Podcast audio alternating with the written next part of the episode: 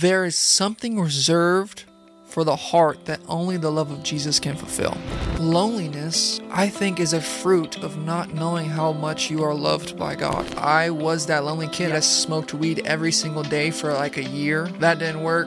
Bumped it up to shrooms, took shrooms, overdosed on shrooms, trying to find my satisfaction in every possible category other than Christ Himself. The mystery of the Christian faith is that Christ is inside me. How much did the blood of Jesus work that now Christ could dwell inside of me and there not be a conflict of interest? Because Christ can only dwell in holy places because He's God.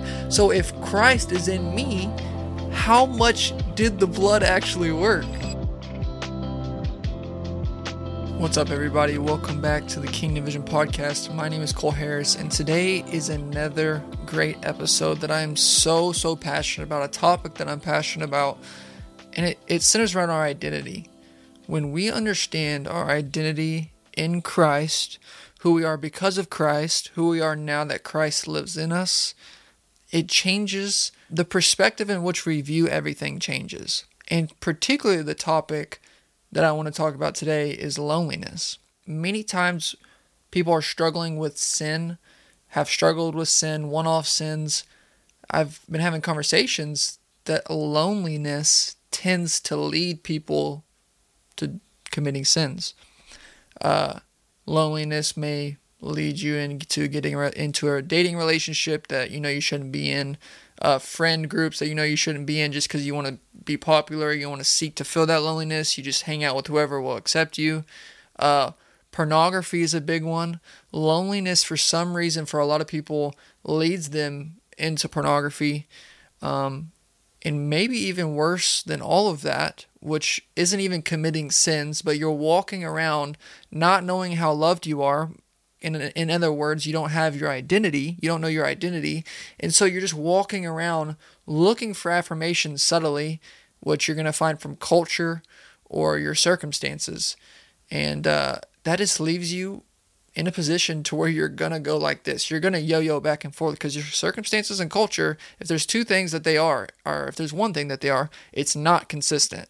And so when you don't know how loved you are by God, you will begin to yo yo in your relationship, in your life, you will begin to find inconsistencies just everywhere, everywhere. Um, and so today I want to preach about loneliness and uh, why the love of God, there's something reserved in your heart for the love of God, and only the love of God can fulfill it in your heart. And I want to talk about that today.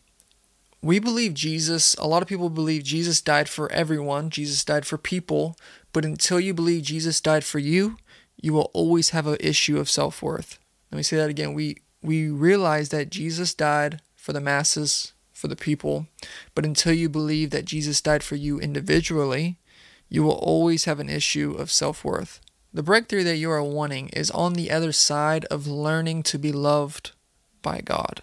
Okay, and I'm gonna prove to you that this is it's on the other side of this is because why does this statement trigger us? John 14, 15 says, If you love me, you will keep my commandments.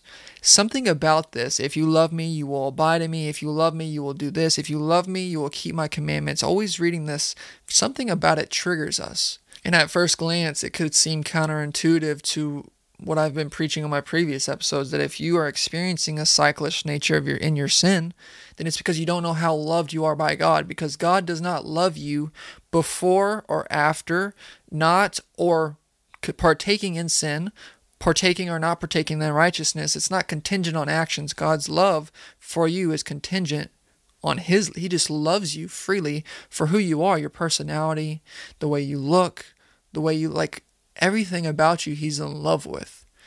Okay, so at first glance, this seems in uh, tension with that reality. If you love me, then you will keep my commandments. If you keep my commandments, then you love me. That seems a bit contingent, like in contingency, right? That seems a bit counterintuitive. Well, let me tell you, it's not because you have the order wrong. John 14, 18 says, I will not leave you as orphans, I will come to you. Yet a little while and the world will see me no more, but you will see me. Because I live, you also will live. In that day you will know that I am in the Father, and you in me, and I in you. Whoever has my commandments and keeps them, he it is who loves me. Okay, we see that he it is who loves me, who keeps my commandments, but the verse right before, you'll notice is an order to this whole deal. The only way to love God and the only way to love others, the only way to display righteousness in any real meaningful way is to first know that you are loved by God. This is the gospel, not that we love God, but that He loved us first. In verse 19, or in verse 20, in that day, you will know that I am in my Father, and you in me, and I in you. So the reality that the Father is in me and I am in the Father then produces, verse 21, whoever has my commandments and keeps them, he it is who loves me. Let me prove it to you again. John 15, verse 9. As the Father has loved me, so have I loved you. Hold on, crazy reality there. As the Father has loved Jesus, so Jesus loves us. That's how he loves us. Verse 10 If you keep my commandments, you will abide in my love, just as I have kept my Father's commandments and abide in his love. And so, what I've realized is the understanding of keeping commandments. I've always read John 15, John 14, and been confused because it's like how do I I thought this love that Jesus had for me was unconditional apart from my righteousness apart from anything that I could do for him. I thought that that he that I that that's what our relationship was contingent on. But we treat Jesus like he's not a genuine teacher. We treat Jesus like he's arrogant like he's prideful manipulative. If you love me you'll keep my commandments um, with attitude. And I was just reminded by the Holy Spirit this past week that could Jesus be this good of a teacher? Is Jesus this good? Because we have to understand, let's back up and look at this in a big picture. Jesus is either all the way loving or all the way manipulative. But sometimes we kind of deal with Jesus in gray areas, right? Where it's like, I feel like he's being manipulative. If you love me, you'll keep my commandments. But then sometimes he's loving, saying, I don't have to keep his commandments at all, and he still loves me. Romans 5, 8 through 9 is an example of that. For Christ died for us while we were yet sinners. Okay.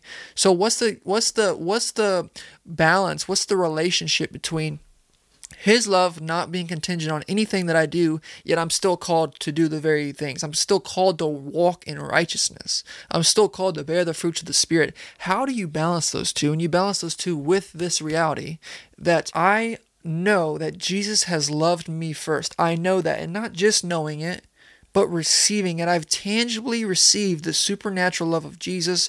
It's changed my heart. My heart of stone is now a heart of flesh. And now, thou, out of actively receiving the love of Jesus, I now have the capability, which I did not have prior, to love God to minister to God, to praise His name. I was in bondage to sin, slavery, and I was in bondage to all the things. His love freed me. Now I have the ability to love Him back, to love others, to display fruits of the righteousness, to, to do what John 14, 15 says, to keep His commandments and love Him. If you abide in my love, then you will keep my father's commandments. Knowing it it's knowing he's saying it in love and for my benefit that means that he could be saying keep my commandments and i could experience more of him. Could he be such a good teacher that this isn't actually manipulation but he's actually trying to guide us into the full experience of him could it be that he's not trying to manipulate us and that he's trying to guide us to experience him in the most full capacity? But this is all contingent on the order of operations. Is that Jesus says in John 15 9, As the Father has loved me, so have I loved you. now he commands us to abide in his love. We can only abide in his love by keeping commandments, you know, doing righteous things from the position of I know he's loved me first. And let me prove it to you in John 13, he says it again. John 13, he's is one of my favorite verses in the entire Bible. It's one of my favorite chapters in the entire Bible. And Jesus is about to go to the cross. He has hours left before he's about to be crucified. He could be doing anything he wants. And he's, in John 13, washing his disciples' feet. He says, knowing where he's come from, knowing where he's going, knowing he's going to the cross, out of all the things I could be doing, I'm gonna do this. He takes a towel, wraps it around his waist, fills a water of basin, fills uh, a basin full of water, and begins to wash his disciples' feet. You'll notice in John 13, 8, Peter said to him, You shall never wash my feet. Jesus answered him, If I do not wash your feet, you have no share with me. Then Simon Peter said to him, Lord, do not only wash my feet, but my hands and my head also. I'll prove it again to you. John 15. Greater love has no one than this, that someone lay down his life for his friends. You are my friends if you do what I command you. Another verse of what we just talked about.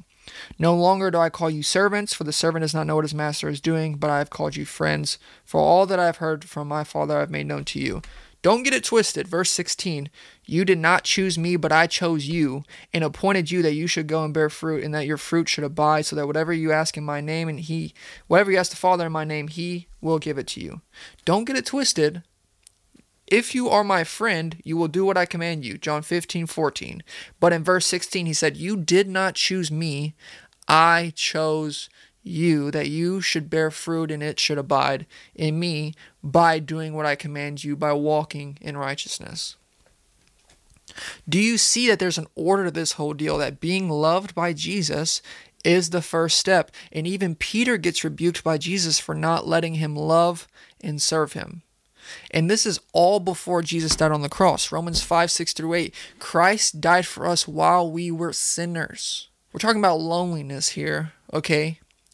So I'm presenting this love narrative that is Jesus and John, John 13, 14, 15, some other references in the book of John, the Gospel of John. I'm trying to show y'all and make an argument that Jesus is loving and all of that what we're talking about, Jesus washing his disciples' feet, doing miracles, healing people's blind eyes, doing all this stuff was before he even went to the cross. And so Christ died for us while we were sinners. He was beaten, he was whipped, mocked, all of the things. For what reason? Like, we must grasp for what reason. He's either all the way loving or he's all the way manipulative. We must get out of the gray area, make a decision. Is Jesus loving or is he manipulative? And then any manipulative thought that comes in your mind must fall to the wayside because you know he's loving because he cannot we we're, we're forming an image of jesus that is wishy-washy on the day and truthfully how we feel determines who jesus is okay jesus died on the cross for you jesus died on the cross so that you could be reconciled back to him because you were separated eternally by your sin have you ever heard of the parable of the two debtors? Because I think this is going to free you from ever thinking Jesus doesn't love you. For some of us, there's a disconnect between like I know we I've sinned before, but I also don't think I'm a terrible person. Like I didn't murder anybody. I haven't done like these totally crazy things, but I know I've sinned. And so, what's the connection? And and so, I feel a shallow love because I don't feel like that bad of a person. The Lord's about to free you from that through this scripture. There's a parable in Luke, I think it is uh, Luke 7, verses 36 through 50. Write it down, go read it. So Jesus is getting dinner with a Pharisee at his house. This is Pharisee's name is Simon. A woman barges in uninvited. Okay, you can already see this woman doesn't give a crap about any sort of order or ethics or anything. She's like, I want Jesus. I'm going to give him the praise that he is deserving of. And so she comes in with the alabaster jar full of ointment, breaks it at his feet, and begins to wipe the feet with the ointment, her hair, her tears. She's weeping. Jesus, you are worthy. You are worthy. I don't know what she was saying. I'm assuming she was like worshiping him and praising him. And this Pharisee named Simon says, Jesus must not be a prophet because if he was a prophet, he would know who this woman was. And this woman, it's believed to be a woman of the city, probably a prostitute, regardless, was a, a sinner in, of the bad kind, had done lots of bad things. Then Jesus, in all his wisdom, begins to tell a parable, right? That represents him being the Pharisee, the person who he obviously has sinned because Romans 3:23 says for all have fallen short of the glory of God, um, but the free gift of God is eternal life. I just butchered that, but you get for all have fallen short of the glory of God. And so Simon the Pharisee has obviously sinned, and then this woman has obviously sinned. but he's a Pharisee, so he can't be that bad. And this woman was a prostitute, so she's really bad. So he said there was two debtors, one owed 50 and one owed 500. Now, say, suppose that the debtor, I'm sorry, that the, per, the person who was owed the debt decided to forgive them both of their debt. He asked Simon, who is going to love him more? Simon pr- begin, proceeds to say, uh, supposingly the one that who was forgiven more. Supposedly, the, the woman who had the bigger debt, the person who had the bigger debt would be more thankful if the debt of both of them were forgiven. One owed 50, one owed 500, one owed $50, one owed 5 million. Who would be more thankful? The person who owed 5 million dollars. And so Jesus says, "You are right in saying so." And in verse 43 he says, "You have Jesus says, you have judged rightly." Then turning toward the woman, he said to Simon, "Do you see this woman?" Then turning toward the woman, he said to Simon, Do you see this woman? I entered your house. You gave me no water for my feet, but she has wet my feet with her tears and wiped them with her hair. You gave me no kiss, but from the time I came in, she has not ceased to kiss my feet. You did not anoint my head with oil, but she has anointed my feet with ointment. Therefore I tell you, her sins, which are many, are forgiven, for she loved much. But he who is forgiven little loves little. And he said to her, Your sins are forgiven. Then those who were at the table began to say among themselves, Who is this who can forgive sins? And he said to the women, Your faith has saved you. Go in, go in peace. So, those who are forgiven much love much. But let's ask the question Does that mean that the grace of God and the people who are forgiven of the most. That means if you have these crazy testimonies, that means you can love Jesus more than the person who didn't have a crazy testimony. No, no, no, no, no. That's not what Jesus is saying. Because I believe that if Simon knew what Romans 6 said, it wasn't pinned down yet, Paul didn't write it yet, yet it was still truth, right? He could have grasped this idea. If he would have understand that the wages of sin is death, the wage of one sin is death the law, to be righteous, you have to be perfect. To be righteous outside of Jesus, you have to be perfect. To be righteous outside of Jesus, you have to adhere to the law perfectly. And if you break one law, you deserve to die. That's why they would kill bulls, goats, lambs, heifers to atone from their sins because death was needed to atone for sin. And likewise, one sin breaks your now it's there's no mixture to holiness. It's either holy or not holy. So if he would have known that Romans 6:23 says for the wages of sin is death, if you sin, the payment you get for sin is you deserve to die and be eternally separated from God forever.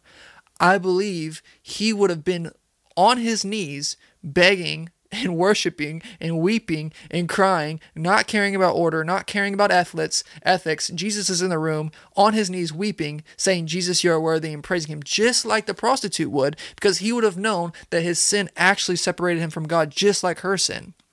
There's an element to this, of course. Of course, Simon didn't sin as much as this prostitute did.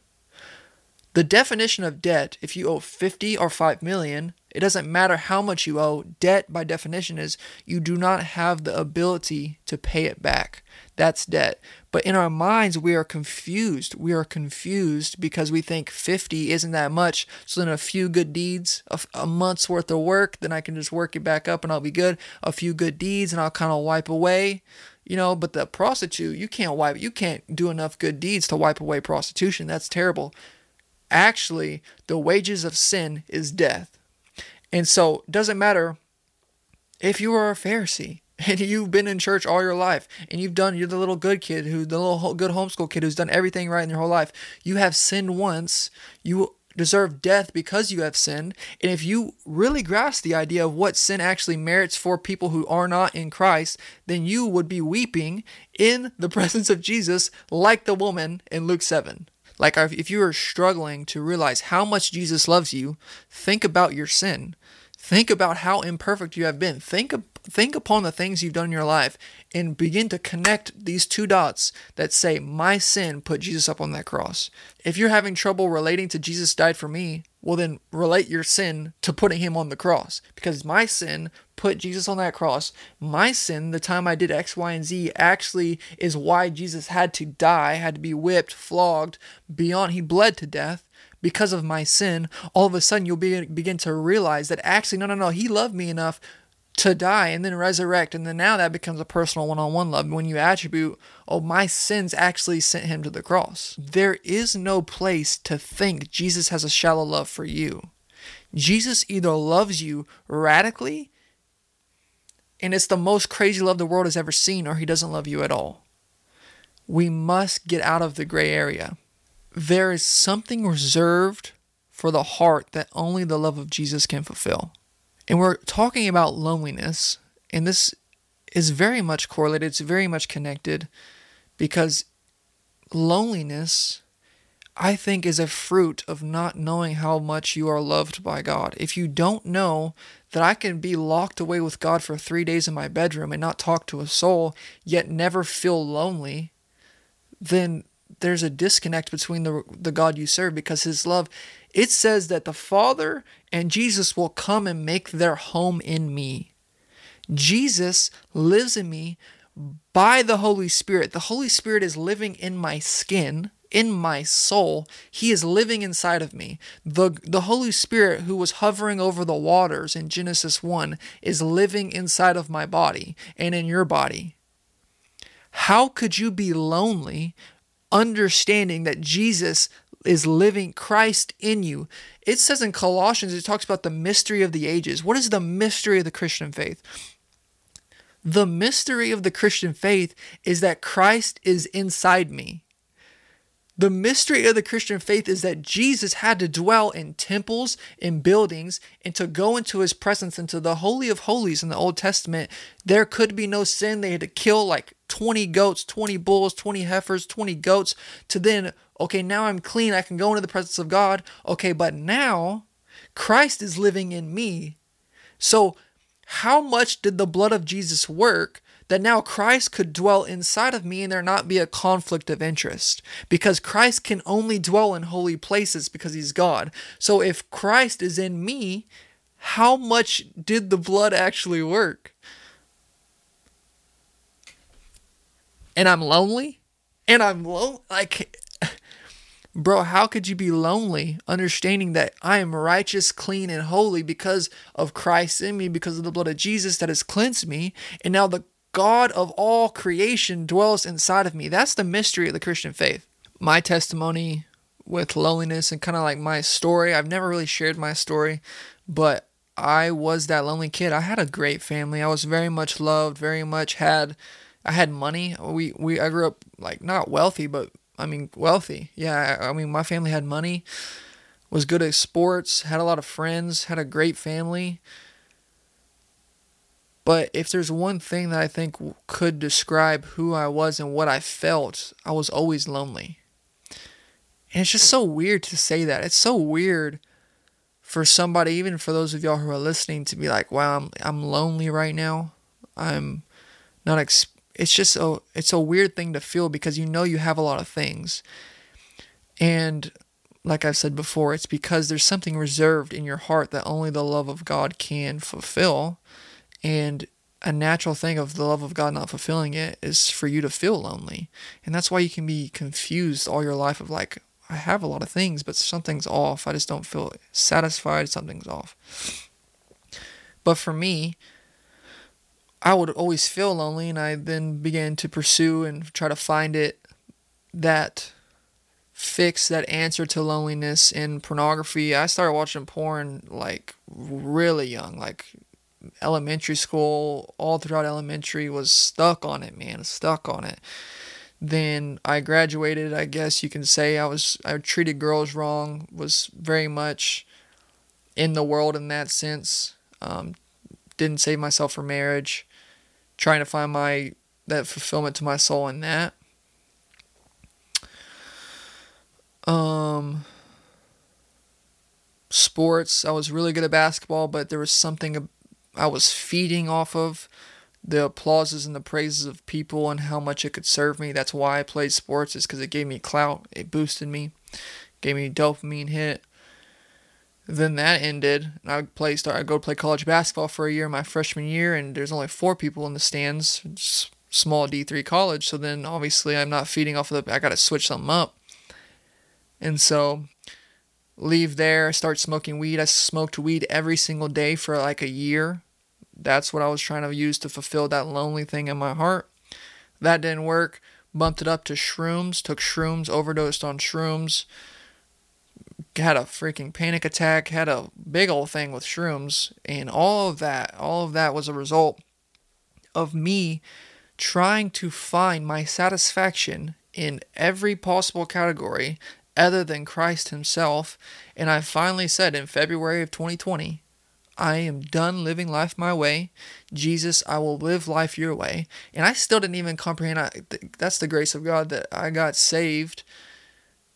Even not even comprehending what I was praying, but Christ even worked it through me because I said, I'm going to do it your way, meaning that I'm going to follow the Bible and what you say to do. And uh, because I've tried to live in my own logic and my own reasoning, and it just left me left me empty and broken and it just didn't work. But little did I know, I thought I was going to change my actions, but Christ filled my heart. The Holy Spirit filled my heart, and I experienced Christ in me, and ultimately the satisfaction of knowing that I was loved by my Heavenly Father. And uh, it cleansed my soul of all unrighteousness, it cleansed my soul of all impurities, it cleansed my soul of all loneliness that was leading me to the impurities. It cleansed my soul of the loneliness that was leading me to all the bad decisions that I was making. Loneliness was the motivator to everything. And for some, it's loneliness. For some, it's, I think, a lack of identity, a lack of knowing you're loved by, by God doesn't just have to produce loneliness. It can be a, a multitude of different things. But I do know this I do know that not knowing you're loved by God is setting yourself up for a breeding ground of just a whole bunch of hogwash, you could say. It's just setting you up for failure because things are going to then, if you're not motivated by the love of Jesus, you're going to be motivated by something else and it will always let you down. It will, it's just not a good place to be because Christ is the only one who's perfect. His love is inexhaustible, it doesn't change on the day. Um, it doesn't change on how I feel. It never changes based on any metric or any variable. It's the same every single day. And the hardest thing that I've had to learn, that I've grown in, is realizing that I can wake up and Christ's love still is out. I'm not waiting for the other shoe to drop. Wow, is this the day that Christ's love actually stops and now I got to work hard again for my righteousness? No, no, no. Christ's love since February 2020 has sustained me every single day and it's never wavered. And the only thing that's wavered is is my recognition of the love he's had for me. The only thing that's wavered is if Christ lo- if Christ has been in me since February, and I'll just use me as an example, just like all of us probably experience, uh, the loneliness I felt before I was saved kind of came back after I was saved. You know, you experience seasons of loneliness, seasons of depression. Uh, I'll even be vulnerable. A week and a half ago, I got this feeling of loneliness, and so, which I'll address it and I deal with it differently now, which is where I'm gonna get to practicals. Um, we have to think if this stuff crops back up after salvation. So we have to ask the question we know Christ's love never changed, we know Jesus didn't change. And so the only thing that, if I'm feeling depressed or anxious or lonely, the only thing that could have changed is my understanding of the love that He has for me. Like that's the beauty of the gospel is that his love never changes. He has served me he has died for me, loves me, continually serves me, and it's perfect, never changing on the day. And so, if by the day my emotions feel not loved, I feel lonely, I feel depressed, that means it's something in me that's not recognizing His love that He has for me. His love never changes. So if something changes, it can't be Him. It must be us. And so we must recenter, realign ourselves continually with what does he say about me and how much does he love me. And i remind myself of that continually daily. And if loneliness is motivating me to do something i rebuke it and i repent. So that kind of gets me into some practicals here. I kind of got ahead of myself. First practical is i need y'all to begin to identify the places where you are feeling lonely and it's leading you to attach yourself to things to fill that space are you using things as medication? Are you using things to fill that void that was meant for God? The first step in anything is recognition. Okay, I recognize that this is an issue, um, and then repent. Begin to recognize where those those habits, those uh, you are feeding on the applauses of man. You are attaching yourself to this person. Codependency is a big one um, amongst friendships and friend groups. Um, you would become codependent on a person just because you don't want to be lonely. Just begin to identify whatever it is, identify what it is, and then just pray and uh, repent. Don't let it happen. And that repentance doesn't mean, sometimes it would mean cutting something off, especially if it's a glaring sin. Like if you're going to pornography because you feel lonely, obviously pornography, regardless of the reason, is sin. So you must repent and just put away all, all cleanliness, all unrighteousness. Um, but in terms of like relationships and stuff like that, um, sometimes God will ask you to to cut off the friendship. Sometimes it just comes down to you getting right with God and viewing a relationship in a in a new healthy lens. And so just pray about it and see what happens with that. But the second practical thing I want to talk to you about is use your lonely emotions as a sign to pray. Use your lonely emotions as a sign to pray. If you begin to feel lonely, use that as a cue to begin in that moment. I believe it's in the moment. Get on your knees or in your car or at work and pray, Lord, would your love flood my heart? Lord, would your love minister to my heart? Wherever I feel lonely, Lord, I, I surrender it to you. I know that you love me. I know that I'm valued by you, and I know that I'm valued by you because you bled for me. So love I so God I would pray that you would minister to my heart in this moment. You would minister your love to me and remind me again because you are a good, loving, generous God eagerly seeking to show us love. Would you remind me and minister to my heart um, my value and who I am to you? And just begin to pray those things. Begin to pray when you feel lonely. Every time, pray and allow that part of your heart then you're allowing the Holy Spirit to minister to that part of your heart. If you feel lonely, you're like, oh, like I know God's supposed to love me, but you don't pray. Well, then it's like, what are you doing? You're just recognizing the problem. No, I begin to allow the Holy Spirit to move in that place. And the way, the two ways the Holy Spirit moves is worship and prayer. Because those are the two things that require the Holy Spirit to do. I mean, you you are engaging with the Holy Spirit. You are engaging with God when you pray and when you worship. And so it's not okay just to see these lonely emotions be like, "Oh, I know that's a problem." No, begin to pray, begin to worship, and allow the love of God to flood your heart and flush out, flush it out. Allow the love of God. God will flush it out because He's a jealous God. He wants your heart. So, pray when you have lonely emotions. Pray. Fall in love with God. This is the third practical. Loneliness is a fruit of not knowing your identity in Christ. Loneliness is also a fruit of allowing things of this world to have a hold on your heart that they were not meant to have. There are parts of you that aren't satisfied until you have something specific, whether it's a thing, whether it's a relationship, whether it's success, whether it's there's parts of you that aren't satisfied until you have something.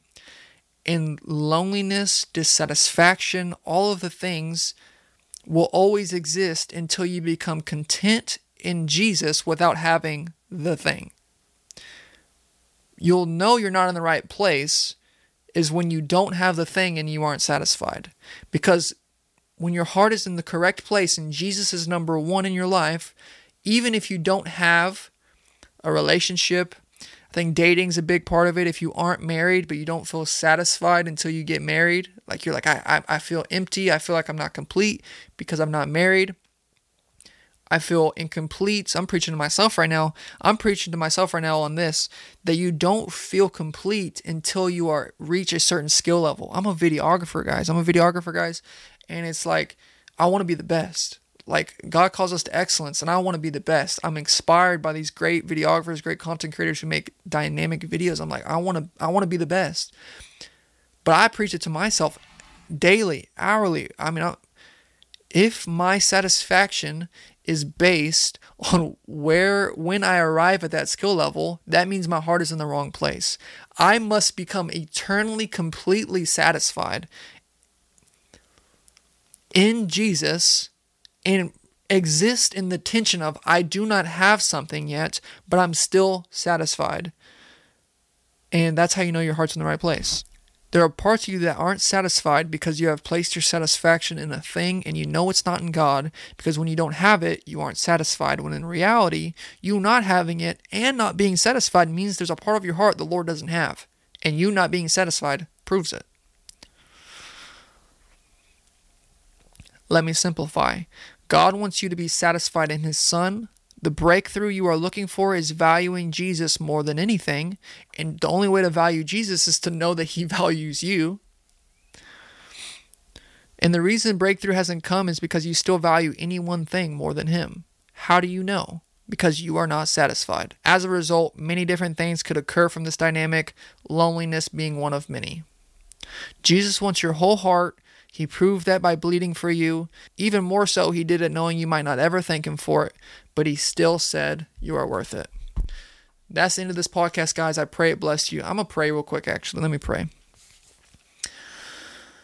Father, we love you so much. Thank you for the people who are listening. Thank you that you want to love them more than they want to love you. Thank you that when I when I say the statement like we must learn how to receive the love from you, Jesus. Thank you that I I thank you that you want to love us more than we could ever love you. Thank you that you have always been far above than what I could ever imagine. Your love has always been more radical than my mind could even comprehend. You have always been more loving than I could ever give you credit for. That's who you are. That God is your character that you always give far above what is deserved, namely your love, Jesus. I pray that you would flood the hearts of the people listening. Flood their hearts with your love. Allow the loneliness, Holy Spirit, bring into remembrance these podcasts, plant it in their brain that when they feel lonely, that it's a sign to begin to get on their knees and pray to you and ask you, because only you are the Savior of our souls, the Savior of our hearts, the lover of our hearts, that your love would begin to flush out all loneliness, all symptoms of not knowing their identity in you, that you are loved, that they are loved by you. So begin, Holy Spirit, to minister to the people listening. Do a mighty work in their lives, and I pray that they would walk in identity and freedom um, and sonship in you, in you, Jesus. Amen.